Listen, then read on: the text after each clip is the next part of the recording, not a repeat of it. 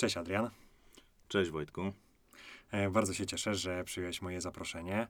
E, no i tak jak e, na samym początku, czy mógłbyś się przedstawić osobom, które jeszcze nie miały okazji Cię poznać?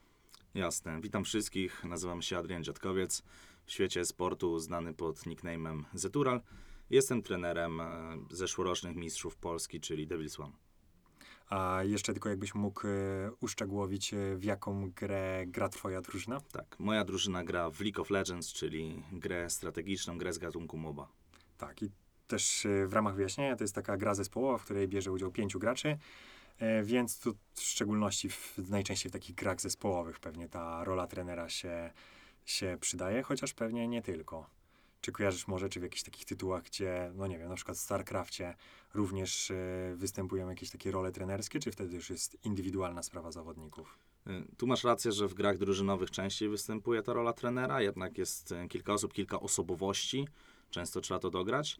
W tytułach indywidualnych rzadziej, natomiast czasami zdarza się taka osoba, tutaj bardziej nazywana performance coachem, czyli kogoś, kto odpowiada za to, żebyś e, dobrze pracował, za Twoją etykę pracy, za to, Okej. jak podchodzisz do treningu.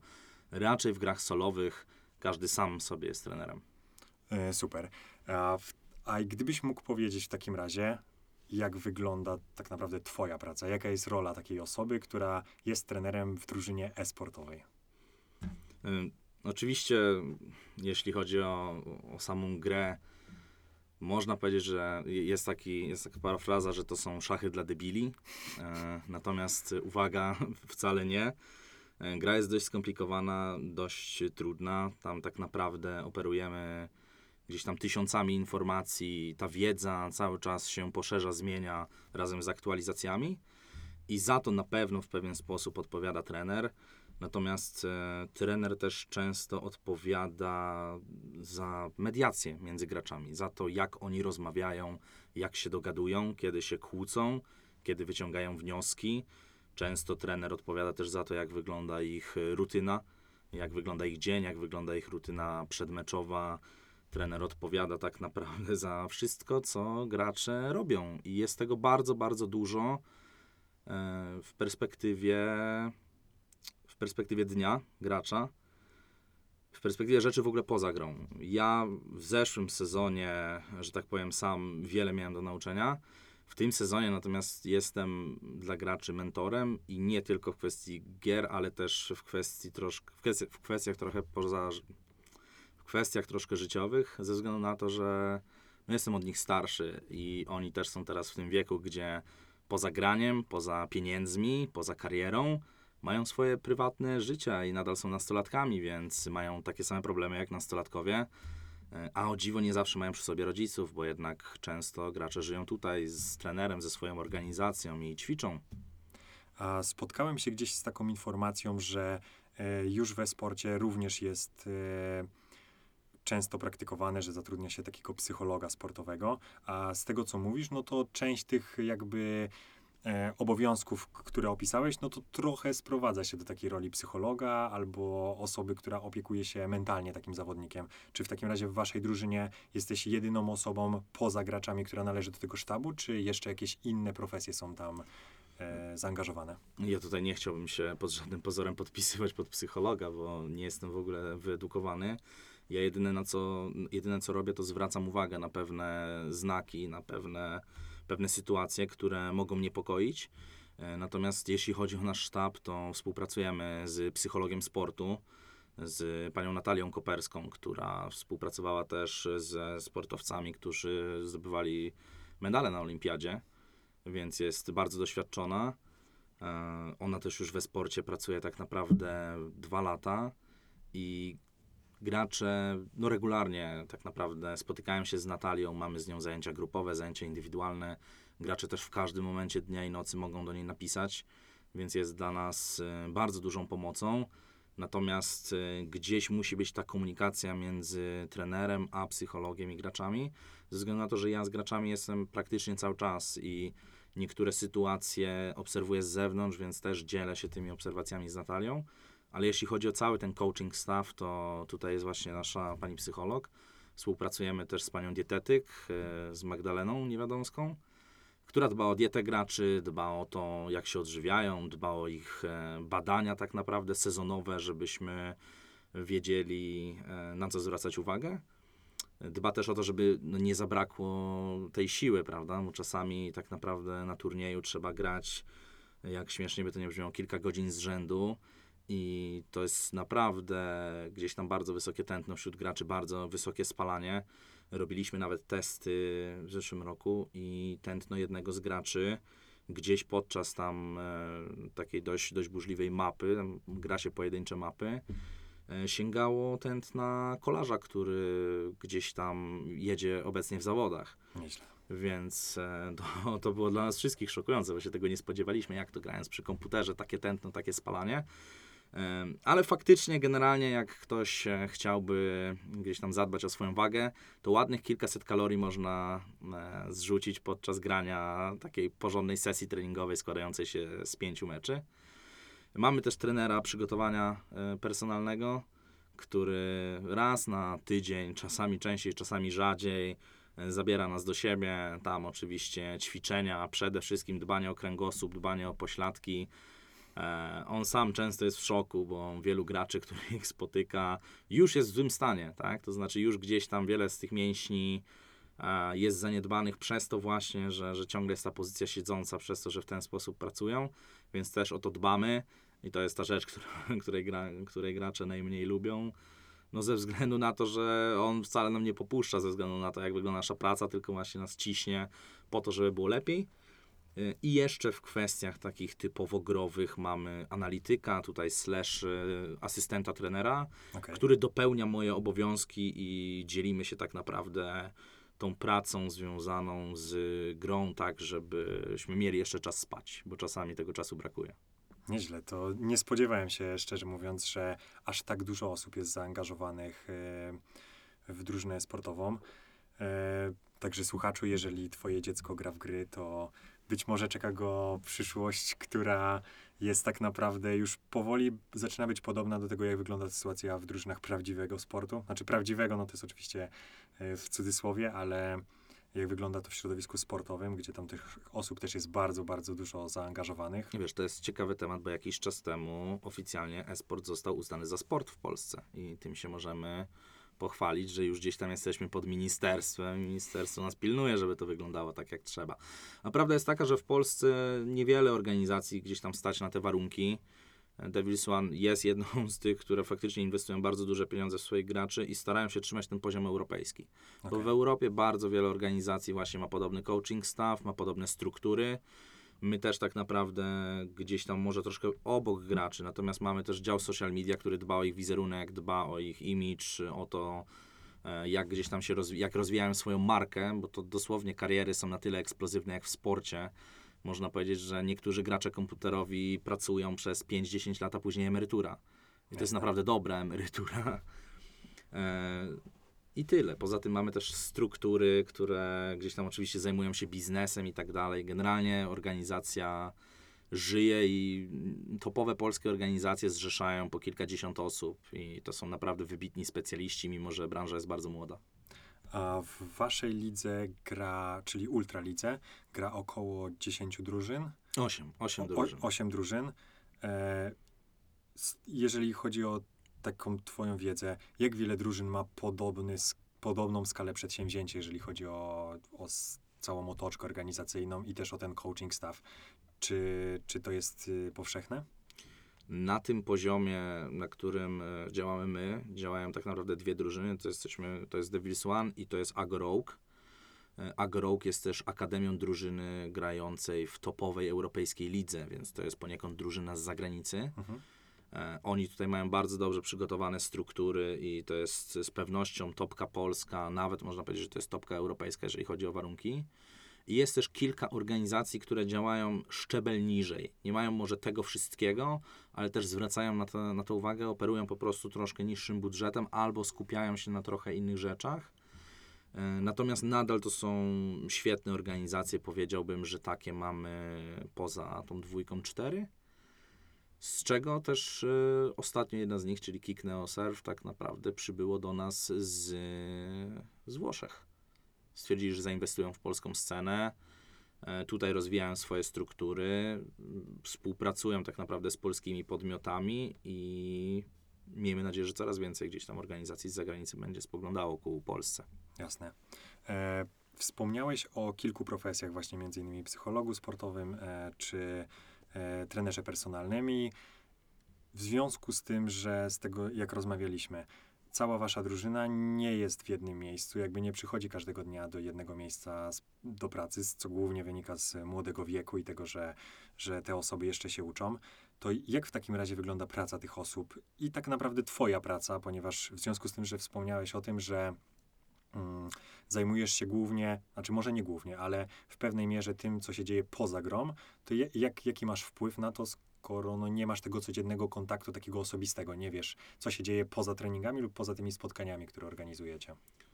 Tak, obecna sytuacja na pewno jest dla nas ciężka ze względu na to, że w tym roku inwestujemy właśnie w młodych graczy, którzy mają tę szkołę. E, i chociażby ze względu na, na to nasza relacja też jest troszkę bardziej przyjacielska. Ja pytam często, co u nich w szkole, jak to wygląda i tak dalej. Natomiast e, uczymy też graczy operować na kalendarzu, e, uczymy ich przede wszystkim punktualności, która jest mega, mega ważna. Mamy z góry rozpisany plan tygodnia. Gracze wiedzą, kiedy mają wolne, kiedy mają czas na naukę, kiedy mają czas na trening. Treningi mamy drużynowe, mają indywidualne, mają indywidualne spotkania ze mną. Raz w tygodniu indywidualnie rozmawiają z psychologiem.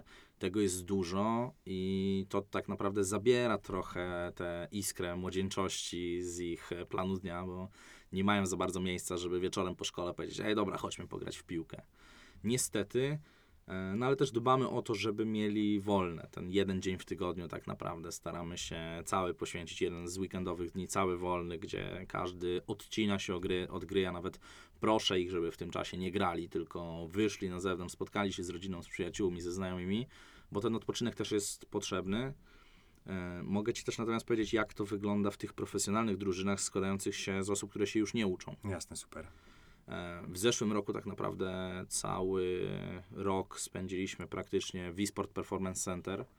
To jest taka placówka niedaleko e, lotniska Chopina, gdzie profesjonalne drużyny z całego świata przyjeżdżają tutaj, żeby odbyć tak zwany bootcamp, czyli obóz treningowy.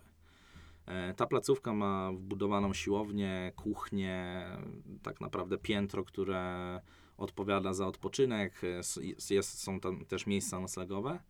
E, No i przede wszystkim najlepszy możliwy sprzęt. E, My tam mieszkaliśmy przez e, jakiś czas i nasz plan dnia wyglądał w ten sposób, że wstawaliśmy zawsze o godzinie 10. O godzinie gdzieś tam 10.30 mieliśmy śniadanie i już od 11 musieliśmy być na miejscu. O 11 mieliśmy krótkie spotkanie z działem social media, gdzie rozmawialiśmy o tym, jak rozwijać marki, jak komunikować się z fanami, jak radzić sobie z presją i hejtem, bo tego też jest dużo. W internecie mamy wiele nienawiści. E, Niektórzy ludzie obstawiają mecze i bardzo się denerwują, jak pewna drużyna mecz przegra, a to są nadal jednak młodzi ludzie. Później siadaliśmy do komputerów, e, często oglądaliśmy powtórki z różnych meczy, czasami indywidualnie, czasem drużynowo. Mieliśmy do 13 taki czas na trening indywidualny, później najczęściej e, godzin, gdzieś tam spotkanie z psychologiem, godzina jakiejś wspólnej integracji aktywności, ćwiczeń, które poprawiają zaufanie między nami, które sprawiają, że chłopaki lepiej się dogadują albo mniej się kłócą, bo i kłótnie oczywiście się zdarzają, jak mieszka się z kimś pod jednym dachem przez bardzo długi czas. Gdzieś koło 14.30 przychodził czas na obiad i od 15.00 trening drużynowy. Od 15 do 20 tak naprawdę nikt nie miał prawa nam przeszkadzać. Trening drużynowy to jest e, ten najbardziej intensywny punkt dnia, gdzie gramy z drużynami z całej Europy. Czasami zdarza się zagrać z drużyną z Brazylii, z Ameryki. E, Tutaj tak naprawdę każdy daje z siebie 120%. Kończymy gdzieś w okolicach 20 i najczęściej po 20 czasami jeszcze mieliśmy jakieś spotkania indywidualne. Najczęściej jednak to już był czas wolny, gdzie od tej godziny 20 do zakładam godziny drugiej, czasami trzeciej. e, Chłopaki mogli robić co chcieli. Uwaga, najczęściej tak grali, bo jednak poza tym, że to jest ich praca, to jest też również ich pasja za co, za, za co tak naprawdę można tylko ich szanować, bo jednak e, po godzinach pracy, jeżeli dalej pracujesz, to jesteś człowiekiem skazanym na sukces. E, No i ta cisza nocna najczęściej gdzieś godzina druga, trzecia, czasami trzeba było ich po prostu popychać do spania, bo spać też trzeba, to jest część, e, część dnia. I tak to najczęściej wyglądało, gdzie często ta przestrzeń między godziną 11 a tym treningiem o 15 e, wymiennie była właśnie na psychologa, na dietetyk, czasami na jakąś integrację. Gdzieś e, wyszliśmy powiedzmy na miasto, zjeść wspólnie obiad, porozmawiać. E, Trener personalny, to jest ten czas. No i jeden dzień w tygodniu wolny. I jak długo trwał wtedy e, właśnie taki e, ten okres, w którym było tak, aż tak ustrukturyzowany ten dzień? W roku mieliśmy dwa sezony. Pierwszy styczeń był, pierwszy sezon był od stycznia do marca. Mhm. E, Pierwsze dwa miejsca w lidze polskiej kwalifikują się do turnieju europejskiego. Po marcu mieliśmy jeszcze cały kwiecień na turniej europejski. Potem mieliśmy dwa tygodnie, żeby pojechać do domu. E, I przez te całe cztery miesiące właśnie tak, wyglądał byliśmy, wasz... byliśmy w jednym miejscu. Rutyna dnia była czymś bardzo, bardzo ważnym. Dbanie o dietę, dbanie o, e, o ten rozwój. Później mieliśmy dwa tygodnie wolne i po dwóch tygodniach były takie wolne turnieje Polski. Tam były, by- był tytuł Mistrza Polski do zdobycia, więc pojechaliśmy, udało się zdobyć. Pamiętam jeszcze, że ledwo co udało nam się pojechać na Wielkanoc, a jeszcze się okazało, że w czasie trwania Wielkanocy był turniej, więc e, nawet w Wielkanoc gdzieś tam oczywiście przy stole e, zbiliśmy się jajkami, ale chwilę później trzeba było grać. E, Na szczęście podjęliśmy bardzo mądrą decyzję. Wtedy nasz główny trener podjął bardzo mądrą decyzję, żebyśmy ten turniej sobie odpuścili. Zagrali go, ale bez większych przygotowań, żebyśmy spędzili czas z rodziną, żebyśmy mieli chwilę. Mhm. Po tych dwóch tygodniach e, trochę jeżdżenia po Polsce, bo na niektóre turnieje trzeba się dostać. Powrót w okolicach maja i od maja do tak naprawdę września znowu. Cały ten. e, Czyli bardzo, bardzo intensywny Cały rok. ten proces, tak. Po wrześniu, po tym europejskim turnieju, dwa tygodnie przerwy i powrót, bo czekał nas e, wylot do Włoszech. Tam mieliśmy jeszcze jeden mniejszy turniej do zagrania.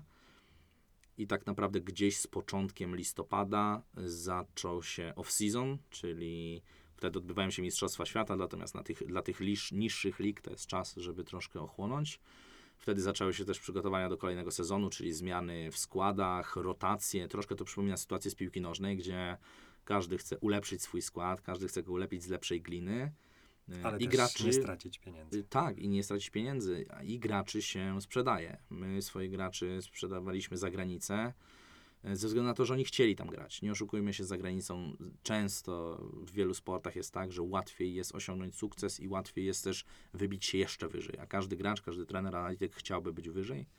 Więc y, starzy gracze, ci, którym daliśmy to doświadczenie, ty, ci, których nauczyliśmy pracować, poszli dalej, poszli w świat, a my teraz y, zaczynamy od nowa cały ten proces z y, młodszymi graczami. Niestety nie możemy już być tutaj na miejscu, właśnie ze względu na szkołę, ale czekają nas wakacje. I tutaj o dziwo gracze wakacji nie będą mieli, tylko właśnie wakacje poświęcimy na to, żebyśmy mogli tutaj przyjechać i te dwa miesiące spędzić na trenowaniu i na odkrywaniu tego wszystkiego, bo cała ta rutyna chociażby ma to do siebie, przepraszam, że nie, nie dopuszczam się do słowa, Nie no, słowa wiesz. natomiast ta rutyna ma też to do siebie, że e, gracze muszą, ka- każdy człowiek jest inny i gracz musi znaleźć najlepszy sposób na siebie, żeby dobrze grać. I to, jest, to są najróżniejsze rzeczy. Jeden z graczy może potrzebować półgodzinnej drzemki przed meczem. Inny może potrzebować bardzo długiego snu, a miałem też gracza, który w dni meczowe musiał spać 4 godziny. Jak spał dłużej, grał słabiej. I tak to wyglądało. Ktoś musi zjeść banana, ktoś musi się przewietrzyć, ktoś musi się przebiec. I uwaga, odkrywanie tego to nie jest dzień pracy. Oczywiście. Mecze mamy dwa w tygodniu i tak naprawdę pierwszych kilka tygodni było na testy. Ktoś próbował napić się energetyka, ktoś herbaty, ktoś właśnie pójść na spacer, etc., etc. Aż w końcu to odkryliśmy. I to jest bardzo ważne, bo gracze teraz, jadąc właśnie do Hiszpanii, do Francji, bo tam grają, oni już są w stanie powiedzieć swoim trenerom, swoim organizacjom, e, przepraszam, ale ja potrzebuję półgodzinnej drzemki przed snem i wtedy obiecuję, że zagram najlepiej jak mogę. Jasne. E, super interesujący jest e, ten świat, właśnie jak taka drużyna e-sportowa działa, bo mam takie wrażenie, mimo że no jakby trochę interesuję się tym światem i oglądam rozgrywki, czy to polskiej ligi, czy to ligi europejskiej, to oprócz takich bardzo często materiałów, które są tworzone z różnymi historiami dotyczącymi graczy, e, tego jak dochodzili do tego miejsca, w którym są, które też są oczywiście bardzo ciekawe i na pewno uwiarygodniają gracza i tak dalej, to bardzo mało jest informacji, jak taka drużyna działa w środku, jak wygląda cały ten okres no, poza tymi dniami meczowymi. Takich informacji moim zdaniem jest bardzo mało. I chciałbym tylko na chwilkę wrócić jeszcze e, do e, twojej pracy trenera, ponieważ w związku z tym i też e, w nawiązaniu do tego, jak opowiadałeś o tym, jak wyglądała praca ciebie jako wtedy chyba asystenta trenera, tak? Tak jest. e, w poprzednim sezonie, a tego, jak wygląda to teraz, kiedy tak naprawdę treningi są e, rozgrywane tylko i wyłącznie po południu, po szkole, to jaka jest Twoja funkcja no, przez resztę, e, pozostałą część dnia? Bo jeżeli to jeszcze nie zostało wypowiedziane, no to Adrian zajmuje się jakby zawodowo byciem trenerem i to jest jego pełnotatowe zajęcie. Tak. E, najczęściej wstaję gdzieś koło godziny dziewiątej. Oczywiście kawa, jakaś przebieżka. No nie mamy też teraz na miejscu trenera, więc trener gdzieś tam za, za pośrednictwem telefonu, mediów społecznościowych ciśnie nas, żebyśmy trenowali. Czasami potrafi zadzwonić rano, powiedzieć ruszaj na trening, byku, zacznij tam, zrób coś z sobą, rusz się. E, Później tak naprawdę siadam przed komputerem, przygotowuję troszkę plan treningowy, e, zastanawiam się, jak będą wyglądały indywidualne spotkania z graczami, jak przebiegnie trening drużynowy i przede wszystkim obserwuję. Obserwuję inne ligi, obserwuję inne drużyny, obserwuję innych graczy, oglądam ligi z całej Europy, francuską, niemiecką, hiszpańską, też za tak naprawdę naszego kontynentu, Liga Chińska, Liga Koreańska, tam jest bardzo dużo zróżnicowanych, ciekawych taktyk i takich rzeczy małych, które teoretycznie można zabrać i wszczepić w swoją drużynę. Można w jakiś sposób ją urozmaicić, ulepszyć. e, To troszkę przypomina jak, to troszkę przypomina taki dobór kart, gdzie każda karta ma Każde możliwe zagranie jest kartą. Tych kart na świecie jest kilkanaście, kilkadziesiąt tysięcy. Każdą możesz mieć u siebie, ale nie każda jest y, dobra dla ciebie i dla twoich graczy. Więc ja przyglądam się tym kartom i staram się wybrać te najlepsze, staram się stworzyć najlepszą możliwą talię. Y, Wiele z tego to są eksperymenty, które po prostu się nie udają, ale nadal trzeba je prowadzić. E, Najczęściej od właśnie godziny 10 gdzieś do godziny 14 spędzam na tej pracy z arkuszami, na rozmowie z analitykiem. Później mam taką gdzieś w środku dnia, powiedzmy, godzinę przerwy, żeby zjeść obiad, przejść się, przewietrzyć, bo ja na przykład, tak jak też poznałem swoją rutynę dnia, ja muszę się wietrzyć. To znaczy, jeżeli ja, jeżeli ja będę siedział przy komputerze 5 godzin i nie wstanę i nie zrobię półgodzinnego spaceru, to po prostu moja praca będzie nieefektywna. Więc dla mnie to jest ważne, żeby w środku dnia gdzieś po prostu wyjść na dwór. Akurat mam za domem ogromną połać lasu, więc lubię sobie z psem gdzieś tam po tym lesie pochodzić w środku dnia.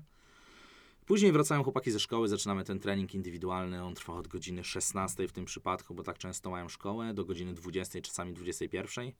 Później staram się gdzieś tam pojedynczo łapać ich na półgodzinne, godzinne rozmowy indywidualne. Czasami w tym miejscu też jest psycholog yy, i co? I tak naprawdę oni po tym treningu e, mają godzinę 22 i muszą iść e, się uczyć, bo jutro kartkówka sprawdzian. W moim przypadku natomiast gdzieś godzina 21, druga to jest koniec pracy. Okej.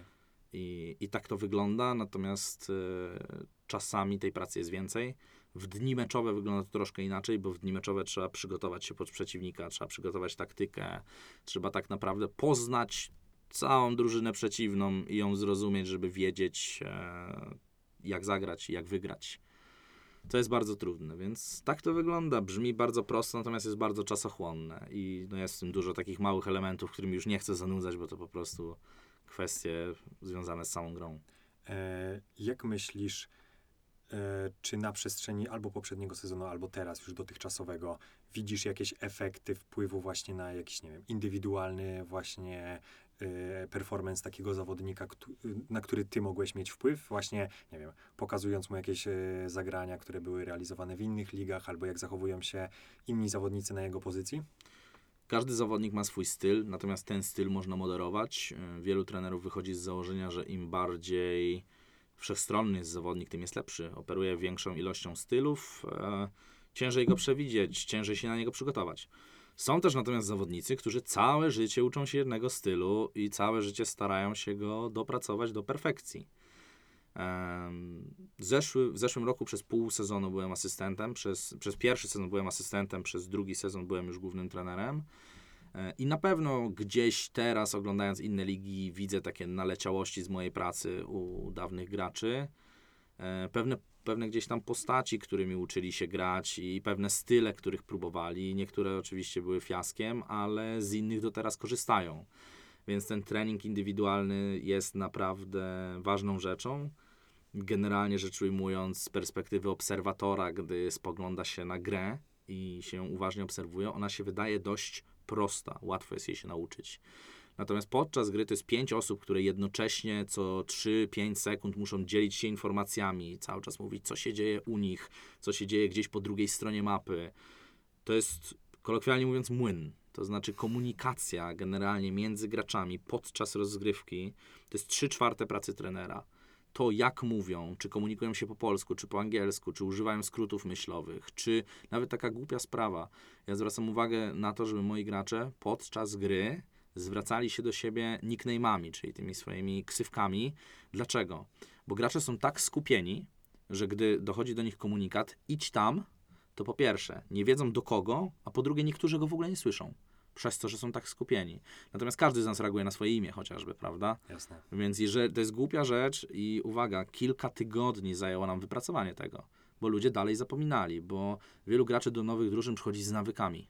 No I też są niektóre- często impulsy, jakby Tak, krótkie, szybkie komunikaty, które są pod... tak, ale wiele nawyków jest złych przede wszystkim. Gracz przychodzi ze złym nawykiem i tak naprawdę czasami rolą trenera jest siedzieć z rózgą i mówić, nie, tak nie rób, tak nie mów, oducz się tego, oducz się tego. I to są czasami bardzo ciężkie rzeczy. No, nawyki to jest coś, z czym wszyscy walczymy. E, teraz natomiast mam tą przyjemność, że mam bardzo młodych graczy, jeszcze trochę niespaczonych tymi nawykami, więc budujemy je od nowa. E, mamy ten sezon, za troszkę ponad miesiąc czekają nas finały, no i mamy następny, ten sezon letni. Wierzę, że uda nam się wypracować dobre nawyki, bo jeszcze dużo czasu przed nami. E, jasne. Um, wspomniałeś o tym, że właśnie y, są te złe nawyki, no i trzeba je w jakiś sposób korygować, ale skąd w takim razie można się dowiedzieć, może w, ja, jako właśnie trener, y, jak powinni, nie wiem, zawodnicy się ze sobą komunikować, co jest najbardziej efektywne, czy to dla osób, które chciałyby zostać taką osobą jak ty, e, pełnić taką samą rolę w drużynie sportowej, e, gdzie mogą szukać takich informacji, co można podpowiedzieć takiemu zawodnikowi, żeby naprawdę to się wszystko na koniec spięło? Czy to musi być metoda prób i błędów, czy już istnieją takie źródła, z których można czerpać? Na pewno źródła mówią dużo o samych taktykach w grze, bo dosłownie można obejrzeć grę i wyciągnąć z niej żywcem taktykę. Natomiast w takich kwestiach jak komunikacja, to jest y, troszkę temat tabu. Nikt nie lubi mówić o tym, jak, jaka drużyna się komunikuje, na co zwraca uwagę. To jest mocno metoda prób i błędów, ale nie do końca, bo e, zadajmy sobie pytanie, czy komunikacja w poszczególnych sportach zespołowych bardzo się różni. Uważam, że nie. Uważam, że różni się troszkę nomenklatura, tak, bo zasady gry są delikatnie inne, ale schematy komunikacji są bardzo podobne, bo one muszą być szybkie, muszą być precyzyjne i każdy tak naprawdę musi wiedzieć, jak na dany komunikat zareagować. Więc y, prawda jest taka, że i u mnie to była mocna metoda prób i błędów. Natomiast wcześniej miałem tę przyjemność, że mogłem studiować, mogłem pracować, mogłem się uczyć i często pracowałem, studiowałem w grupach. I w tych grupach też trzeba było stworzyć komunikację. W tych grupach też musiał być ktoś, kto będzie przywódcą, musiały być e, gdzieś rozde, rozdelegowane zadania i wszyscy musieli wiedzieć, co robić. Więc trochę rada jest taka, że szkoła życia, jakby trzeba próbować i, i trzeba zobaczyć, czy to działa, czy nie. E, Dla mnie pouczające było chyba w tym tygodniu, w którym to nagrywamy, był opublikowany właśnie taki krótki filmik e, przygotowany przez Ultraligę, czyli w główne polskie rozgrywki w League of Legends, w których były takie fragmenty, które, gdzie było pokazane, jak komunikują się różne drużyny, które biorą udział w tych rozgrywkach w ramach walk drużynowych albo różnych innych elementów. No i kontrasty pomiędzy tym, jak komunikują się ze sobą różne drużyny. Już nie mówiąc o tym, że część mówi po polsku, część mówi po angielsku, ale sam styl, w jaki sposób się komunikują, gdzie niegdzie dużo bardziej chaotyczny niż w przypadku innych, no był jednak bardzo, bardzo widoczny. Tak, włodarze też starali się w przypadku tego filmiku wybrać raczej takie śmieszniejsze momenty, tak żeby jednak e, ktoś, kto nie jest z tym związany, mógł e, czerpać jakąś radość z tego filmu. Ale zgadzam się, style są różne. E, tak, tak samo jest taki odwieczny, odwieczny problem rozmowa, rozmawianie po angielsku. My w zeszłym sezonie, w poprzednim składzie rozmawialiśmy po angielsku. Dlaczego? Bo angielski jest szybszy, prostszy, komunikaty są łatwiej przyswajalne. Bardzo E. dużo nazw tak naprawdę. Tak, Yy, w samej grze istnieje- mamy zapożyczenia. Istnieje w obiegu y, w języku angielskim tylko dlatego, że no, oryginalnie gra jest y, po prostu w języku angielskim. To się zgadza. Natomiast e, są przykłady, przypadki graczy, którzy stresują się mówiąc po angielsku. Niektórzy, w, niektórzy na przykład świetnie, biegle potrafią rozmawiać po angielsku. Spotkasz ich na ulicy, możesz porozmawiać z nimi 15 minut e, płynnie po angielsku i super. Ale podczas gry stres jest tak duży i gdzieś e, zaangażowa- zaangażowanie w grę jest tak duże, że czasami ciężko jest przelać myśli po angielsku. Czasami ciężko jest się niektórym komunikować po angielsku, więc e, na pewno każdy musi umieć. Dlaczego? Bo wiele drużyn zagranicznych oczywiście rozmawia po angielsku. Najwyższy, w najwyższych ligach też nie wyobrażam sobie na ten moment składu z pięciu, składającego się z pięciu Polaków, więc raczej każdy musi gdzieś tam po ten angielski sięgać. Ale są przypadki graczy, którzy świetnie radzili sobie w swoich ligach regionalnych, rozmawiali w swoim ojczystym języku, mieli świetną synergię, a poszli dalej i zrobił się problem, bo nie rozmawiałem w języku natywnym, komunikacja nagle się zmienia. E, To jest też fakt, e, to są młodzi ludzie. W języku polskim też prościej jest wrzucać dużo śmieciowych słów. Niektórzy w emocjach podczas meczy też przeklinają.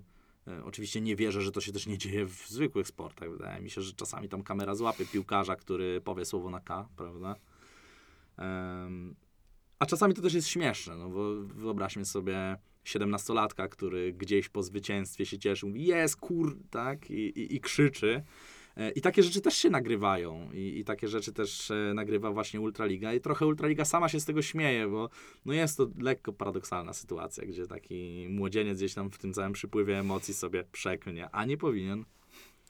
Okej. No to jest część języka polskiego, więc y, na koniec też nie ma co rozliczać każdego z tego, jakich konkretnie słów tam y, używa. E, jeszcze wracając do tego treningu, bo w związku z tym, że komunikacja jest istotna, to tak naprawdę ten trening drużynowy też stanowi dosyć dużą, e, istotną rolę w e, całych przygotowaniach. No i ta część taktyczna oczywiście, gdzie no, trzeba już próbować to zgrać. E, jak wyglądają w takim razie treningi drużynowe? Z kim potyczkuje się taka drużyna w ramach treningu? E, Najczęściej tak naprawdę przeciwnika trzeba znaleźć w innej lidze niż swojej. Z tego prostego względu, że gdy gra się na przeciwników ze swojej ligi, to jest duża szansa na to, że ktoś komuś coś powie, a tego nie chcemy. Mamy taktyki, przygotowujemy je na treningach, ćwiczymy je na treningach i zwracamy uwagę na to, jaka drużyna z jaką ma powiązania. Czyli, okej, ten gracz był w zeszłym roku w tej organizacji, bardzo, bardzo ją lubił, teraz poszedł do tej organizacji, nie wiemy, czy chcemy na nich trenować, bo możliwe, że on powie swojej starej organizacji. Oczywiście takie rzeczy zdarzają się rzadko i o takich rzeczach też się nie mówi, ale jest takie ryzyko, więc trzeba na to na pewno zwracać uwagę. E, Są ogromne kanały na Discordzie, gdzie to jest narzędzie do, do komunikacji, do, do rozmowy, do dzwonienia, do pisania, gdzie bukuje się tak naprawdę treningi, czasami z kilkutygodniowym wyprzedzeniem. Okej. Jeżeli, dajmy na to, drużyna taka jak my, teraz to jest trzecie miejsce w tabeli w Polsce, chciałoby zagrać na pierwszą drużynę z Hiszpanii, która ma perfekcyjny wynik, to wypadałoby jednak z dwu, trzy tygodniowym wyprzedzeniem zapytać ich, czy mają czas i, i ustalić termin. Bo każdy chciałby z nimi grać, każdy chciałby mieć jak najlepszego y, scream partnera. W tym przypadku scream oznacza ten sparring trening. Jeśli chodzi o to, jak wygląda sam trening, to są to bloki najczęściej po 5 gier, gdzie jedna rozgrywka trwa od 20 do 45 minut, a później mamy przeznaczone 15 najczęściej minut na omówienie tej gry, czyli odpalenie powtórki, zwrócenie uwagi na to, co poszło nie tak, co poszło tak. To jest i tak często mało czasu, bo tak naprawdę nad jedną powtórką e, można pracować do godziny a takim optymalnym czasem, mo- czasem moim zdaniem byłoby pół godziny. Natomiast no, nikt, y, nie, nie każda drużyna te pół godziny chce czekać. Jasne. Też jest tak, że ta drużyna, która przegra, popełnia tych błędów więcej, więc ma więcej do omówienia. Ta, która wygrała, ma ich mniej. Więc taki umowny czas najczęściej to 15 minut. E, gra się trzy takie gry po 45 minut z 15-minutowymi e, przerwami na omówienie. Później najczęściej jest jakaś dłuższa przerwa, 20 minut na to, żeby rozprostować kości. Niektórzy w tym czasie jedzą obiad, inni no, po prostu muszą na chwilę odejść od komputera. Później są kolejne dwie gry, więc taki trening najczęściej 5 godzin. Tak naprawdę. Z jedną, z jedną drużyną? Tak, z jedną drużyną. Umawiamy się na takie bloki pięciotreningowe z bardzo prostego powodu. W, naszych, e, w naszej grze format playoffowy, czyli format e, ten, ten finałowy, to jest best of five, czyli najlepszy z pięciu. Czyli trzeba osiągnąć trzy zwycięstwa, żeby wygrać. E, maksymalnie pięć map, więc e, czasami właśnie te serie on stage, e, my akurat gramy w studio Polsatu, e, też potrafią, to, to potrafi być pięć map z tymi samymi przerwami, więc to też potrafi być te ponadbite 5 godzin. Okej. A zdarzało się, że mimo tego, że byliście w lidze, jesteście w lidze regionalnej, graliście z którąś drużyn z któregoś z, z regionu z tej głównej ligi? Czy to raczej się nie zdarza? E, Mieliśmy, główna liga to jest franczyza tak naprawdę, LEC. Niestety nie można się tam zakwalifikować. Tam można się dostać tylko, jeżeli organizacja dostrzeże jakiegoś gracza, trenera z potencjałem. Zdarzało nam się grać na drużyny z LEC. E, Rzadko, bo rzadko. LEC raczej rzadko patrzy na ligi regionalne, ale raz powiedzmy na jakiś czas się zdarza. My mieliśmy tę przyjemność. Bardzo ciekawe doświadczenie. E, Jest przepaść, czy raczej się takiego czegoś nie widzi, szczególnie w tych grach treningowych? przepaść może nie. Uważam, że najlepsze drużyny z lig regionalnych potrafią spokojnie pokonać najsłabsze drużyny z tej głównej ligi. Natomiast też y, nigdy nie powiedziałbym, że najlepsza drużyna z ligi regionalnej będzie lepsza niż ta najlepsza z tej głównej ligi. Naj, taki przypadek e, najskrajniejszy to, gdzie dr- pierwsza drużyna z ligi regionalnej w tej głównej lidze byłaby moim zdaniem tak w połowie stawki.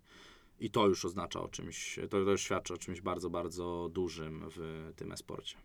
Jasne, no trzeba pamiętać, że tak jak wspomniałeś, w związku z tym, że główne ligi są franczyzowe, to tak naprawdę nie warunkuje uczestnictwo w nim wynik sportowy, tylko to, czy organizacja jest w stanie wpłacić odpowiednią ilość pieniędzy. Tak, główne ligi walczą o Mistrzostwa Świata, które, które są no, największym, tak naprawdę najwspanialszym e, eventem w całej tej grze. Ligi regionalne, takie jak nasza, walczą dwa razy do roku o European Masters, czyli te Mistrzostwa Europy. E, I to jest o tyle dla nas ważny turniej, że wszystkie te topowe organizacje właśnie z tej głównej ligi oglądają ten turniej. E, Na tym turnieju można znaleźć wielu scoutów, wielu przedstawicieli organizacji, którzy, tak jak każdy, spoglądają już w przyszłość i myślą: O, ten gracz gra całkiem fajnie, może wezmę go na następny rok, może podpiszę z nim kontrakt. Kontrakty we sporcie też e, teraz to jest coraz częściej ujednolicane, są minimum roczne, często zdarza się też, że dwuletnie. E, Dłuższe rzadziej, ale słyszałem o kontraktach, kontraktach na przykład 3-4-letnich. Okej, w związku z tym, że drużyny szukają e, innych zawodników i też wspomniałeś, że po poprzednim sezonie drużyny musiały się zgłosić i wykupić po prostu tych zawodników, e, czyli jak rozumiem już istnieje jakiś taki zalążek, a może już całkiem dojrzały rynek transferowy w świecie sportowym? Tak, e, zdecydowanie powiedziałbym, że wszystkie drużyny, które są w top 3 swoich regionów, uczestniczą w tym rynku transferowym. E, Najczęściej to jest sprzedaż graczy do lepszych drużyn, czasami to są wymiany, ale ten rynek jest bardzo rozbudowany. Tak naprawdę sami włodarze gry pilnują tego, żeby to wszystko e, odbywało się legalnie, żeby to wszystko odbywało się płynnie.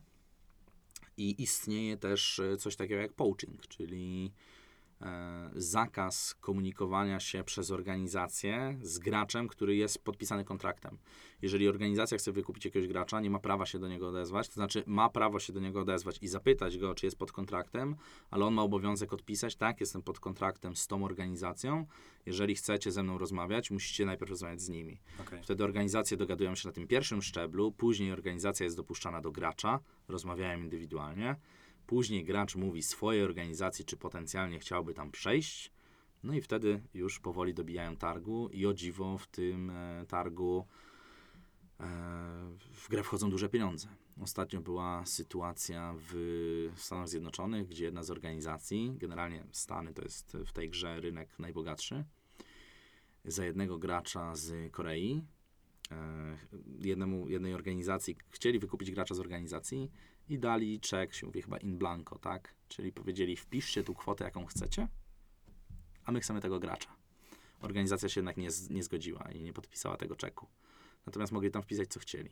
A ta organizacja ze Stanów była w stanie to zapłacić. A jaki rząd wielkości wchodzi obecnie w grę, jeżeli chodzi o takie transfery właśnie zawodników y, League of Legends? To są e, już miliony pewnie euro, setki tysięcy, czy raczej dziesiątki na razie? Zależy na jakim szczeblu. Jeśli mówimy o tym najwyższym szczeblu, czyli na przykład transfery z Europy do Stanów, z tej najwyższej ligi europejskiej do najwyższej ligi w Stanach, albo z Chin do Korei, e, to są to już pieniądze rzędów milionów.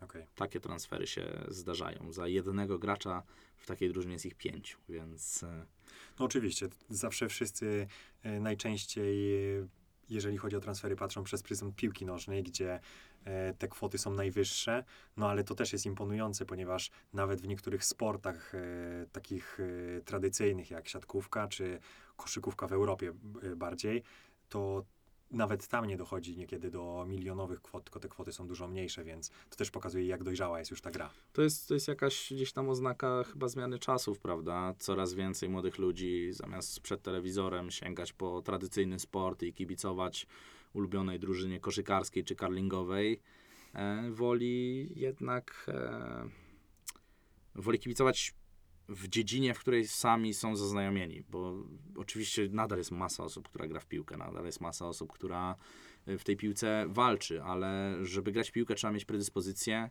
Często też wśród młodych ludzi granie w piłkę kończy się kontuzjami. Ja sam mam masę znajomych, którzy grali aktywnie w piłkę, a teraz e, nie, nie robią tego i nie mogą tego robić i żałują, bo bardzo kochali piłkę nożną, ale no, młodość e, jednak jest często równa z pewnego stopnia głupotą i, i dużo tych kontuzji się zdarzyło.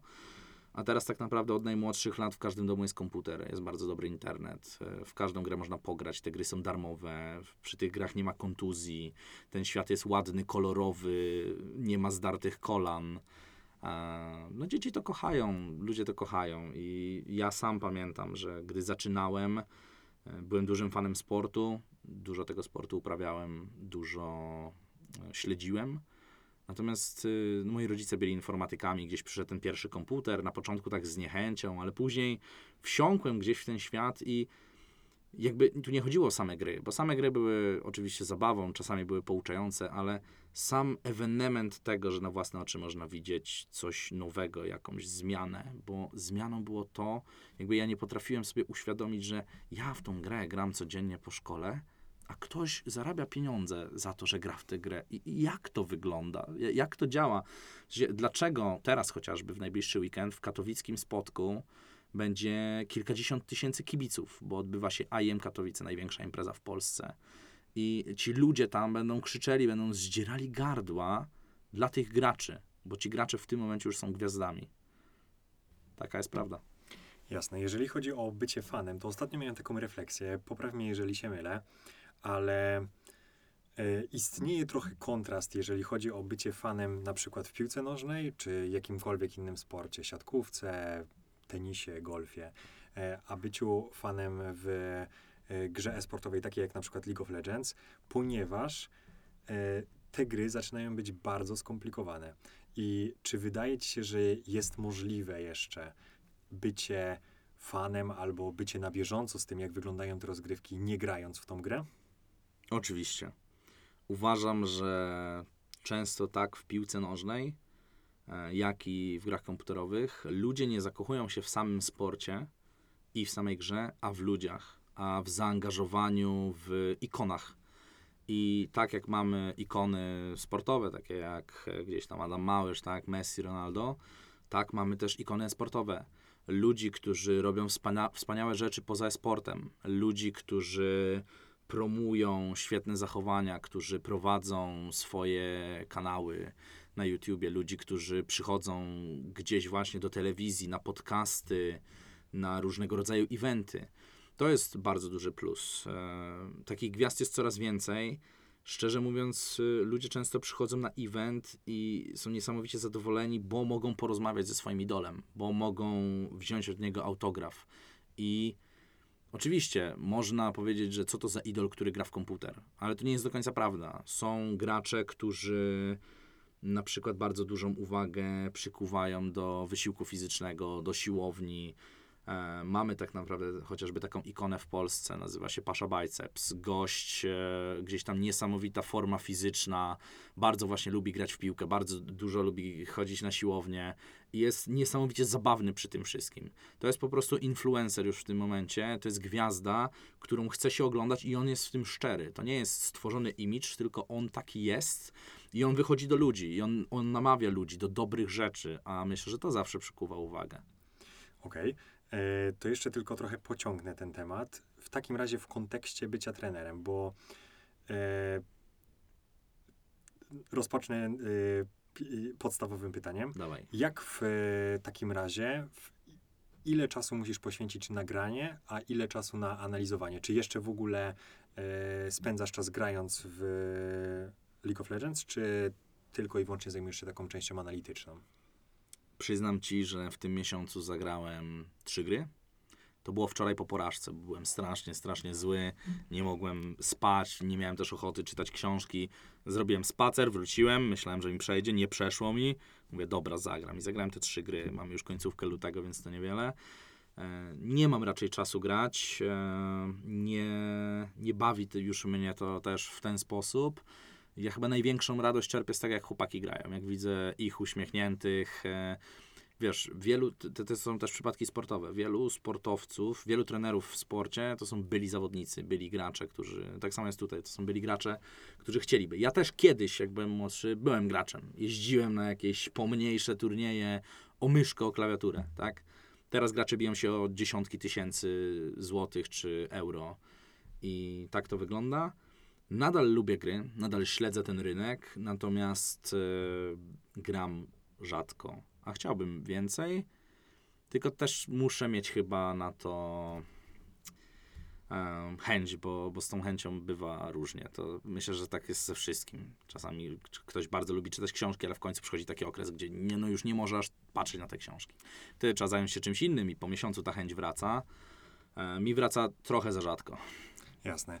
Y, Bo zastanawiam się nadal pod tym kątem, że no, gry komputerowe są jednak, w szczególności weźmy na przykładzie League of Legends, to jest jednak gra, gdzie zasady zmieniają się co dwa tygodnie, co miesiąc, gdy wchodzi nowa aktualizacja. I o ile to jest aktualizacja, która tylko i wyłącznie balansuje te postacie, no to jest jeszcze pół biedy. Okazuje się, że jedna jest mocniejsza, druga jest silniejsza, no i to się jakoś tam wypracowuje.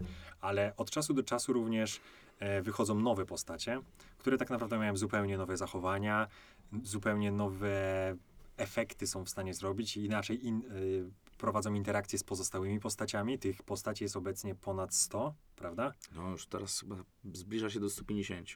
E, No właśnie. No i tak naprawdę, będąc osobą z podwórka, która chciałaby, widzi, że jego znajomi to oglądają, i ja tak na przykład mam ze swoją żoną. W związku z tym, że ja oglądam te rozgrywki, to chcąc, nie chcąc, włączam je na telewizorze, ona przychodzi, e, patrzy, że to mm, oglądam. No i tak naprawdę często to, co widzi, to migające efekty z różnych umiejętności tych postaci, ale w związku z tym, że nigdy nie spróbowała jakby e, nigdy nie rozegrała ani jednej gry, no to nie jest sobie w stanie wyobrazić, który efekt tak naprawdę nawet pochodzi z której postaci. No i nawet jeżeli jest osoba, ja trochę powoli zaczynam się tak czuć, e, że która grała w tą grę, jest w miarę na bieżąco, ale nie czyta wszystkich em, opisów aktualizacji, no to jest jej trudno nadążyć nad tym, jak wychodzi nowa postać. Oczywiście mogę słuchać komentarza i tego, jak oni opisują, e, komentatorzy opisują e, jej nowe zachowania, no ale jest to jakiś koszt wejścia, który w pewnym momencie jest coraz, coraz większy. Tak, ale tu pojawia się ta pierwsza warstwa. E, Wiesz co, taki stary wyjadacz piłki nożnej, oglądając mecz, zmruży oczy i powie, ale tutaj kiwkę zrobił świetną, widziałem, ten gracz robi ją często tutaj i będzie się tym jarał. Natomiast jest ta pierwsza warstwa, czyli po prostu strzelenie gola i to samo jest we sporcie. E, Dużo osób ogląda mecze nie mając e, o nich zielonego pojęcia. Do takich osób chociażby zaliczają się moi rodzice. Ale e, u góry mamy tą, ten wynik, czyli na przykład 10 do 2, 4 do Oczywiście. 2, to jest coś, co można śledzić, ale przede wszystkim to, na co się zwraca uwagę i to, co przykuwa, to emocje. Po to są komentatorzy, żeby jakoś te emocje przekazywać, po to są komentatorzy, żeby opowiedzieć jakąś historię. I często poza samą grą jest ta warstwa narracyjna, czyli mówią na przykład, te drużyny zmierzyły się ze sobą już y, 13 razy, wynik w tym momencie jest y, 7 do 6, czy uda się wyrównać, czy uda się przełamać, to jest ostatni mecz w tym sezonie, te dwie drużyny się nienawidzą, mają bardzo długą historię. To są ciekawe rzeczy, nie trzeba rozumieć gry, żeby rozumieć te rzeczy i nie trzeba też e, rozumieć gry, żeby zakochać się w emocjach. Y, Uważam, że ja sam na przykład lubię oglądać inne gry.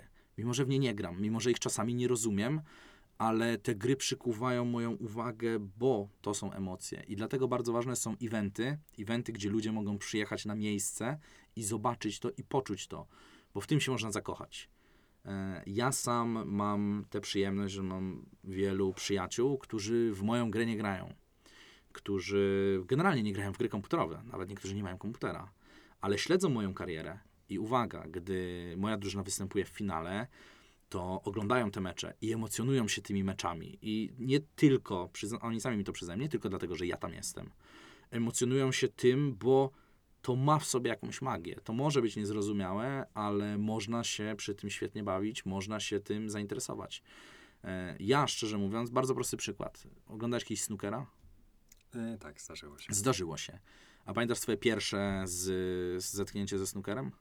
No, pewnie do tej, jeżeli, domyślam się o co pytasz, pewnie do Tak. tej pory nie znam dokładnie zasad, jakie Dokładnie, obowiązują w dokładnie. Ja, ja te, znaczy, i teraz już znam, ale pierwszych kilka meczy snookera, które oglądałem, e, no nie znałem zasad. Zupełnie nie znałem zasad. em, Jedyne, co człowiek e, upatruje, to czy ta bila wpadnie do łzy i tyle. Nie do końca, bo ja napra- na- naprawdę bardzo się zakochałem w komentarzu, gdzie tam akurat był mecz e, chyba o Sullivana i nie pamiętam z kim, ale wtedy to był taki okres, gdzie on tak naprawdę był topką, top of the top i jeszcze miał tylko jednego takiego przeciwnika, którego musiał pokonać, z którym się mierzył i raz wygrywał, raz przegrywał. I ta narracja była cudowna. I ja oglądałem tę grę, ja byłem zahipnotyzowany, bo byłem ciekaw, jakie są zasady. Czasami chyba próbowałem odgadnąć, co się dzieje i jakie są zasady. I albo mi się udawało, albo nie. I zupełnie nie znałem zasad, ale bardzo, bardzo dużo radości czerpałem z oglądania tego. I tak samo jest ze sportem. Fakt, że teraz jest, jest tendencja do tworzenia prostszych gier. League of Legends jest z ręką na sercu jedną z najtrudniejszych gier do oglądania, no ale mamy chociażby Counter-Strike'a, gdzie ludzie strzelają do siebie i to jest coś, co każdy jest w stanie zrozumieć e, i to też budzi emocje. Jasne. No, to jest bardzo przekonujące to, co mówisz. E, ta analogia do tego, że e, każdy sport, nawet ten tradycyjny, powierzchownie jest bardzo prosty, ale jakby znając jakieś e, e, bardziej szczegółowe informacje, to dochodzimy do momentu, w którym tam się tak naprawdę dużo więcej dzieje niż to, co widać na pierwszy rzut oka. Wiesz co, to jest, y, jeszcze podam jeden przykład z własnego życia, Młodzieńczy Impuls. Raz udało mi się oglądać, obejrzeć mistrzostwa gdzieś tam Stanów w futbolu amerykańskim. Nigdy nie widziałem futbolu amerykańskiego na oczy. Słyszałem tylko, że jest coś takiego, no i wiadomo, jest ten stereotyp ze starych amerykańskich filmów o, o futbolu amerykańskim. Obejrzałem mecz. Byłem pod ogromnym wrażeniem i tydzień temu, tydzień później, przepraszam, y, do moich drzwi doszła paczka z piłką. No i się zaczęło. Wszedłem na stronę, zacząłem czytać, poszedłem z kumplem, najpierw rzucaliśmy sobie, podawaliśmy, a skończyło się na tym, że jakieś dwa miesiące później e, dowiedzieliśmy się, że gdzieś w pobliskim mieście jest rekrutacja do drużyny futbolu amerykańskiego w Polsce, co już jest dziwne. Poszliśmy, okazało się, że tam są tacy sami zajawkowicze jak, e, jak my, i jakoś w to wsiąknęliśmy. I co było mi potrzebne do wsiąknięcia? Ten jeden mecz, który obejrzałem. Nic więcej i wolny czas i chęć zainteresowania. I myślę, że tak samo jest z League of Legends. To znaczy można po prostu obejrzeć mecz, zakochać się i spróbować gdzieś tam e, w tę miłość brnąć. Wiadomo, czasami zajmuje to więcej czasu, czasami mniej. Natomiast ja nadal nie uważam się za specjalistę w kwestii futbolu, futbolu amerykańskiego, ale lubię obejrzeć mecz. Czyli słuchaczu, jeżeli nigdy nie widziałeś Ligi Legend na oczy, obejrzyj wtorek, środa Ultraliga, czwart- piątek, sobota e, Liga Europejska. Być może się zacho- zakochasz i niedługo będziemy rozmawiali jak z Adrianem e, na, temat, na temat tej gry. albo przyjedź na event, bo tam ludzie, atmosfera i wszystko, co się dzieje, jest na zupełnie innym poziomie. Tam czujesz te emocje na skórze. Aczkolwiek popraw mnie, jeżeli się mylę, w Polsce w Ultralidze niemożliwym jest obecnie, nawet na te rozgrywki finałowe. Są miejsca, Y, Oczywiście, jeżeli śledzi się gdzieś e, fanpage drużyny, no, przepraszam, fanpage Ultraligi na Facebooku, Twitterze, gdzieś w okolicach playoffów Ultraliga zaprasza gości. Co prawda nie ma tam wiele miejsca, y, są natomiast takie eventy. Jednym z takich eventów jest też ESL, Mistrzostwa Polski. Teraz ten event będzie miał inną nazwę. Natomiast tam było kilkaset miejsc siedzących i ludzie przychodzili, ludzie się bawili, ludzie kibicowali i to jest zupełnie coś innego. Więc mamy w Polsce takie eventy. One są nagłaśniane, ale z jakiegoś powodu ludzie wstydzą się przychodzić. Okej. W przeciwieństwie do IM Katowice, bo w ten weekend będzie.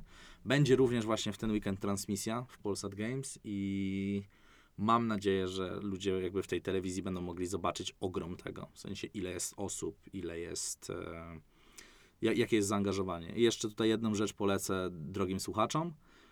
Gdybyście chcieli tak jakby zobaczyć, jak można się cieszyć ze sportu, co to oznacza, to na YouTubie wyszukajcie Mistrzostwa Świata League of Legends 2018, ceremonia otwarcia.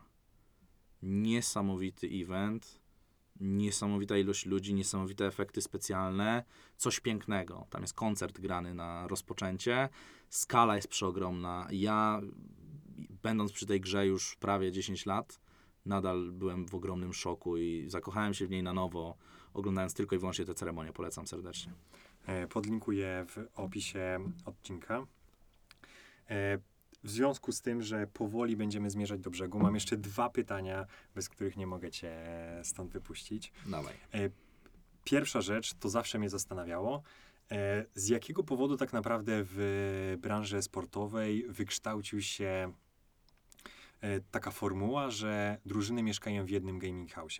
Tak jak wspomniałeś e, o waszym poprzednim sezonie, teraz jest troszeczkę inaczej, ale mimo tego, że dzień był ustrukturyzowany, to nadal to było jedno miejsce, w którym zawodnicy mieszkali ze sobą e, przez ten cały okres. Chyba, że było inaczej, poprawnie, jeżeli się Nie, mieszkaliśmy, mieszkaliśmy razem wszyscy. czy mógłbyś powiedzieć, z czego to wynika? No bo nawet jeżeli są e, zajęcia, które, e, na które trzeba poświęcić więcej czasu niż 8 godzin, na przykład lekarze, oni mają dyżury 12-godzinne lub jeszcze dłuższe, to nadal mają jedno miejsce, do którego wracają, mogą się zdystansować od tego wszystkiego, też od ludzi, z którymi pracują, e, a mimo to dużo spę- czasu spędzają w pracy. Dlaczego tutaj ta formuła jest inna? To jest mądra obserwacja i już z góry ci powiem, że formuła, o której ty mówisz, yy, profesjonalne drużyny zaczynają do niej dążyć. Powoli robi się podział na office i na mieszkania. Teraz najczęściej gracze w profesjonalnej organizacji, którzy, mm, którzy mieszkają w Warszawie, dostają od organizacji swoje mieszkania, a przyjeżdżają do biura pracować. Czyli w tym przypadku e, porównując do naszego poprzedniego gdzieś tam stanu rzeczy, jak wyglądałby dzień, to prawdopodobnie o 11 musieliby się pojawić w biurze i o 22 by z niego wychodzili. Natomiast Okej. ta przestrzeń między właśnie 11 a 22 byłaby dla nich i tyle. Natomiast y, prawdopodobnie mieszkają razem, mieszkają tam, gdzie trenują, bo jest to wygodniejsze i też życie gracza często jest życiem nocnym. Jednak e, częściej gra się wieczorem. Niektórzy mówią, że lepiej gra się wieczorem, więc chłopaki lubią sobie czasami posiedzieć do drugiej, trzeciej. Pewnie to jest ze względu na to. Nie uważam, żeby była w tym jakaś, żeby był w tym jakiś ukryty powód, żeby była w tym jakaś niesamowita magia. Po prostu tak jest, bo jest też trochę taniej, a te struktury i w Polsce, i w wielu krajach jeszcze się budują. Niektóre drużyny w nawet Ultralidze, no powiedzmy stać ich na jeden bootcamp na pół roku albo na rok, prawda? Jasne. Bo nie mają gdzieś tam swoich struktur. Jasne. Zastanawiałem się pod tym względem, że no to jednak jest jakieś ograniczenie takiego e, prywatnego życia takiej, takiej osoby. No i rozumiem, że ma ten jeden dzień i wtedy może poświęcić czas na e, cokolwiek, ale mieszkając też e, w tym jednym punkcie, no nadal, jeżeli chce kogoś zaprosić, no to to jest jedno miejsce, w którym wszyscy urzędują. Nie może Tak. się tak I, zdystansować. I to jest, to jest uciążliwe. Ja mogę opowiedzieć o gdzieś tam doznaniu z zeszłego roku, gdzie wiesz, wyobraź sobie, że my przebywaliśmy tak naprawdę ze sobą 24 praktycznie godziny na 7. Mieliśmy pokoje czasami jednoosobowe, czasami dwuosobowe. Natomiast y, wiesz, przez pierwszych kilka tygodni przy śniadaniu no, rozmawialiśmy, dzieliliśmy się swoim życiem, swoimi spostrzeżeniami i zainteresowaniami. I często robiliśmy to też oczywiście wobec rzeczy, które nie dotyczą gry. Ale po kilku miesiącach ja nie byłem w stanie już przy śniadaniu zapytać, co tam u ciebie. Dlaczego? Bo ja dokładnie wiedziałem, co się działo u niego. Dokładnie wiedziałem w każdym momencie dnia, co robił i kiedy. I wtedy gracze zaczęli doceniać weekendy, zaczęli doceniać free day'e, bo każdy był pewny, że free, day'a, free day'u, przepraszam, nie spędzi grając w naszym biurze, w naszym gaming house'ie, tylko gdzieś wyjdzie. Wyjdzie do znajomych, pojedzie do rodziny, wyjdzie z dziewczyną, wyjdzie na imprezę, cokolwiek, żeby móc przynieść coś z zewnątrz do tego zamkniętego środowiska. I to na dłuższą metę po kilku miesiącach jest bardziej uciążliwe. Ja uważam, że taka górna granica to są dwa miesiące. Dłużej niż dwa miesiące drużyna ze sobą ciągle nie powinna przebywać. E, powin, powinien być wtedy już jakiś tydzień, dwa tygodnie przerwy, żeby się rozjechali, odpoczęli od siebie, etc. Natomiast teraz, tak jak mówię, my nawet dążymy do takiego modelu, gdzie nie będziemy przebywali ze sobą 24 na 7, tylko będziemy mieli biuro, a każdy z nas e, będzie tak naprawdę mógł e, mieć też to swoje życie prywatne, mimo tych wszystkich wyrzeczeń, bo fakt faktem w tygodniu to jest kilka godzin na to życie prywatne, a niektórzy nawet to właśnie odpuszczają na trening. Jasne. Um, I drugie pytanie, em, które, które chciałbym jeszcze Tobie zadać. E, jak wygląda z takiego czysto ekonomicznego względu e, bycie trenerem? Czy w związku z tym, że domyślam się obecnie jest bardzo mało osób, które albo mają już jakieś doświadczenie, albo e, no już liznęły tego, tej, tego, prof, tego tej, tych profesjonalnych rozgrywek, to, to jest e, taka e, bardzo elitarna grupa, która, której zarobki są bardzo wysokie, czy raczej to nadal w związku z tym, że cały czas się formuje, jest mało organizacji, które tak naprawdę może w ogóle sobie pozwolić na to, żeby mieć trenera, no to bardzo trudno dla osoby, która chciałaby zostać trenerem, byłoby teraz znaleźć miejsce, w którym mogłaby, tak jak ty, pracować po prostu na pełen etat jako trener. Generalnie rzecz ujmując, to jest bardzo niepewna grupa, bo kto ma, jaka organizacja ma tę siłę i wiedzę, żeby zweryfikować, czy ktoś jest dobrym czy złym trenerem. O tym, jakim ktoś jest trenerem, e, decydują jego gracze, jego byli gracze.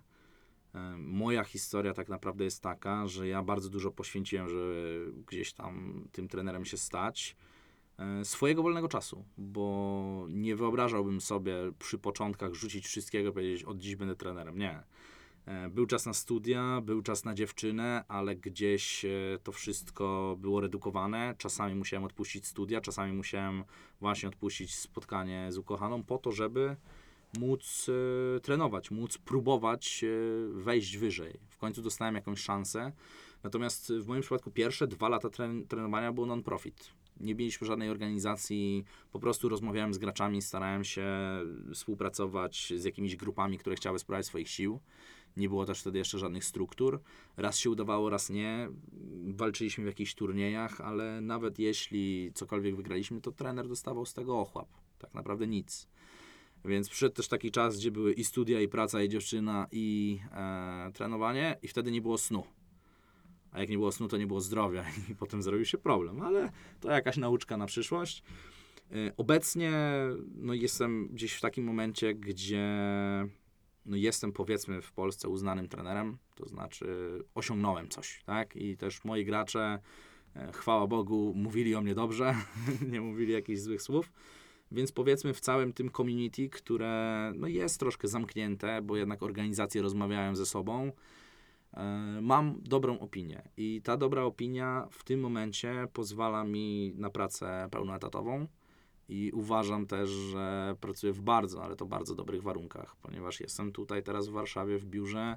Organizacja zapewnia mi nocleg, zapewnia mi wyżywienie, zapewnia mi godną pensję, za co jestem wdzięczny. Natomiast y, czy gdybym, gdyby teraz ktoś przede mną stanął i zadał mi pytanie, czy jeżeli teraz rzucę wszystko i będę trenował i się uczył, to za dwa lata będę w miejscu, w którym jesteś ty?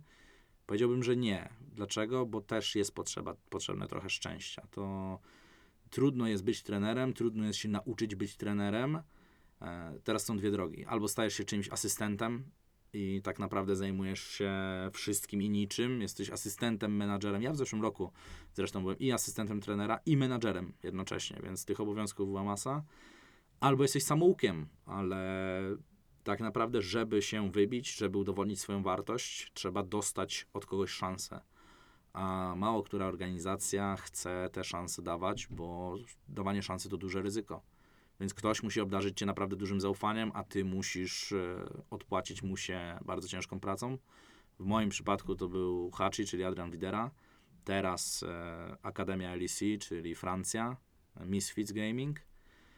No i mu za to jestem wdzięczny, za tę szansę. Był projekt, e, w którym, w którym gdzieś tam szukano właśnie młodych trenerów, którzy mogliby jakoś się wyróżnić. Mi udało się wyróżnić. Do teraz pamiętam, że ten projekt odbywał się e, w tym samym momencie, w którym e, ja byłem zaangażowany w organizowanie jednego z konwentów większych w Polsce, nazywa się Kopernikon w Toruniu. Serdecznie pozdrawiam.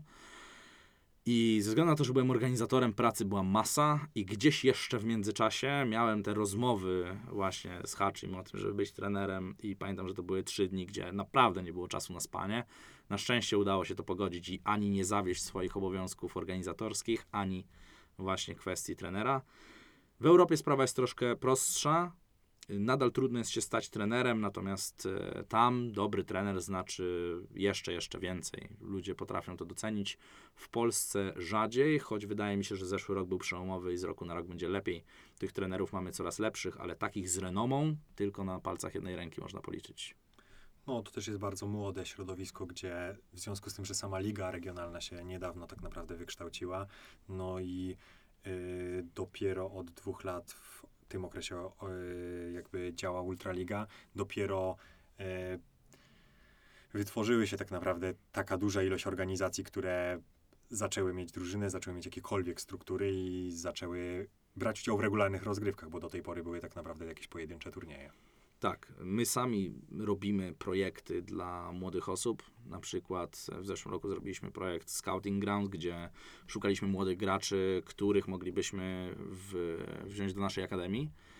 Gracze z tamtego projektu teraz są w głównym składzie, więc się opłacało.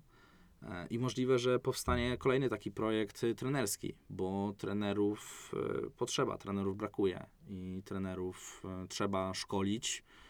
Jeśli my jako Polska, jako jedność e, mamy myśleć o tym, żeby być silnym zawodnikiem na tym rynku europejskim, bo nie oszukujmy się, my tutaj rywalizujemy, ale każdy chciałby, żeby poziom ligi był jak najwyższy i żeby wszyscy z Europy spoglądali na Polskę i powiedzieli polscy gracze, polscy trenerzy, polskie organizacje, to jest sztos.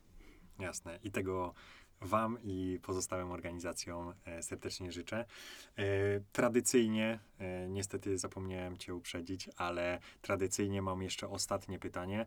Czy mógłbyś polecić naszym słuchaczom albo jakąś książkę, albo jakiś film, który w ostatnim albo mniej ostatnim czasie oglądałeś lub czytałeś i wywarł na Tobie jakieś wrażenie? Czy może tej pracy jest tak dużo, że na razie Nie, nie, nie. Dzisiaj nawet y, jadąc tutaj Uberem niesamowicie się ucieszyłem.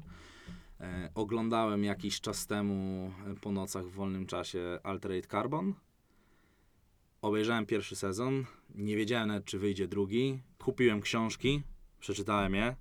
Były moim zdaniem świetne. Fajna, fa, fajny taki science fiction thriller. I dzisiaj jadąc Uberem dowiedziałem się, że właśnie wyszedł sezon drugi, więc już wiem, e, na czym zarwę dzisiaj nockę. I polecam serdecznie Alterate Carbon. E, W takim razie dziękuję za polecenie.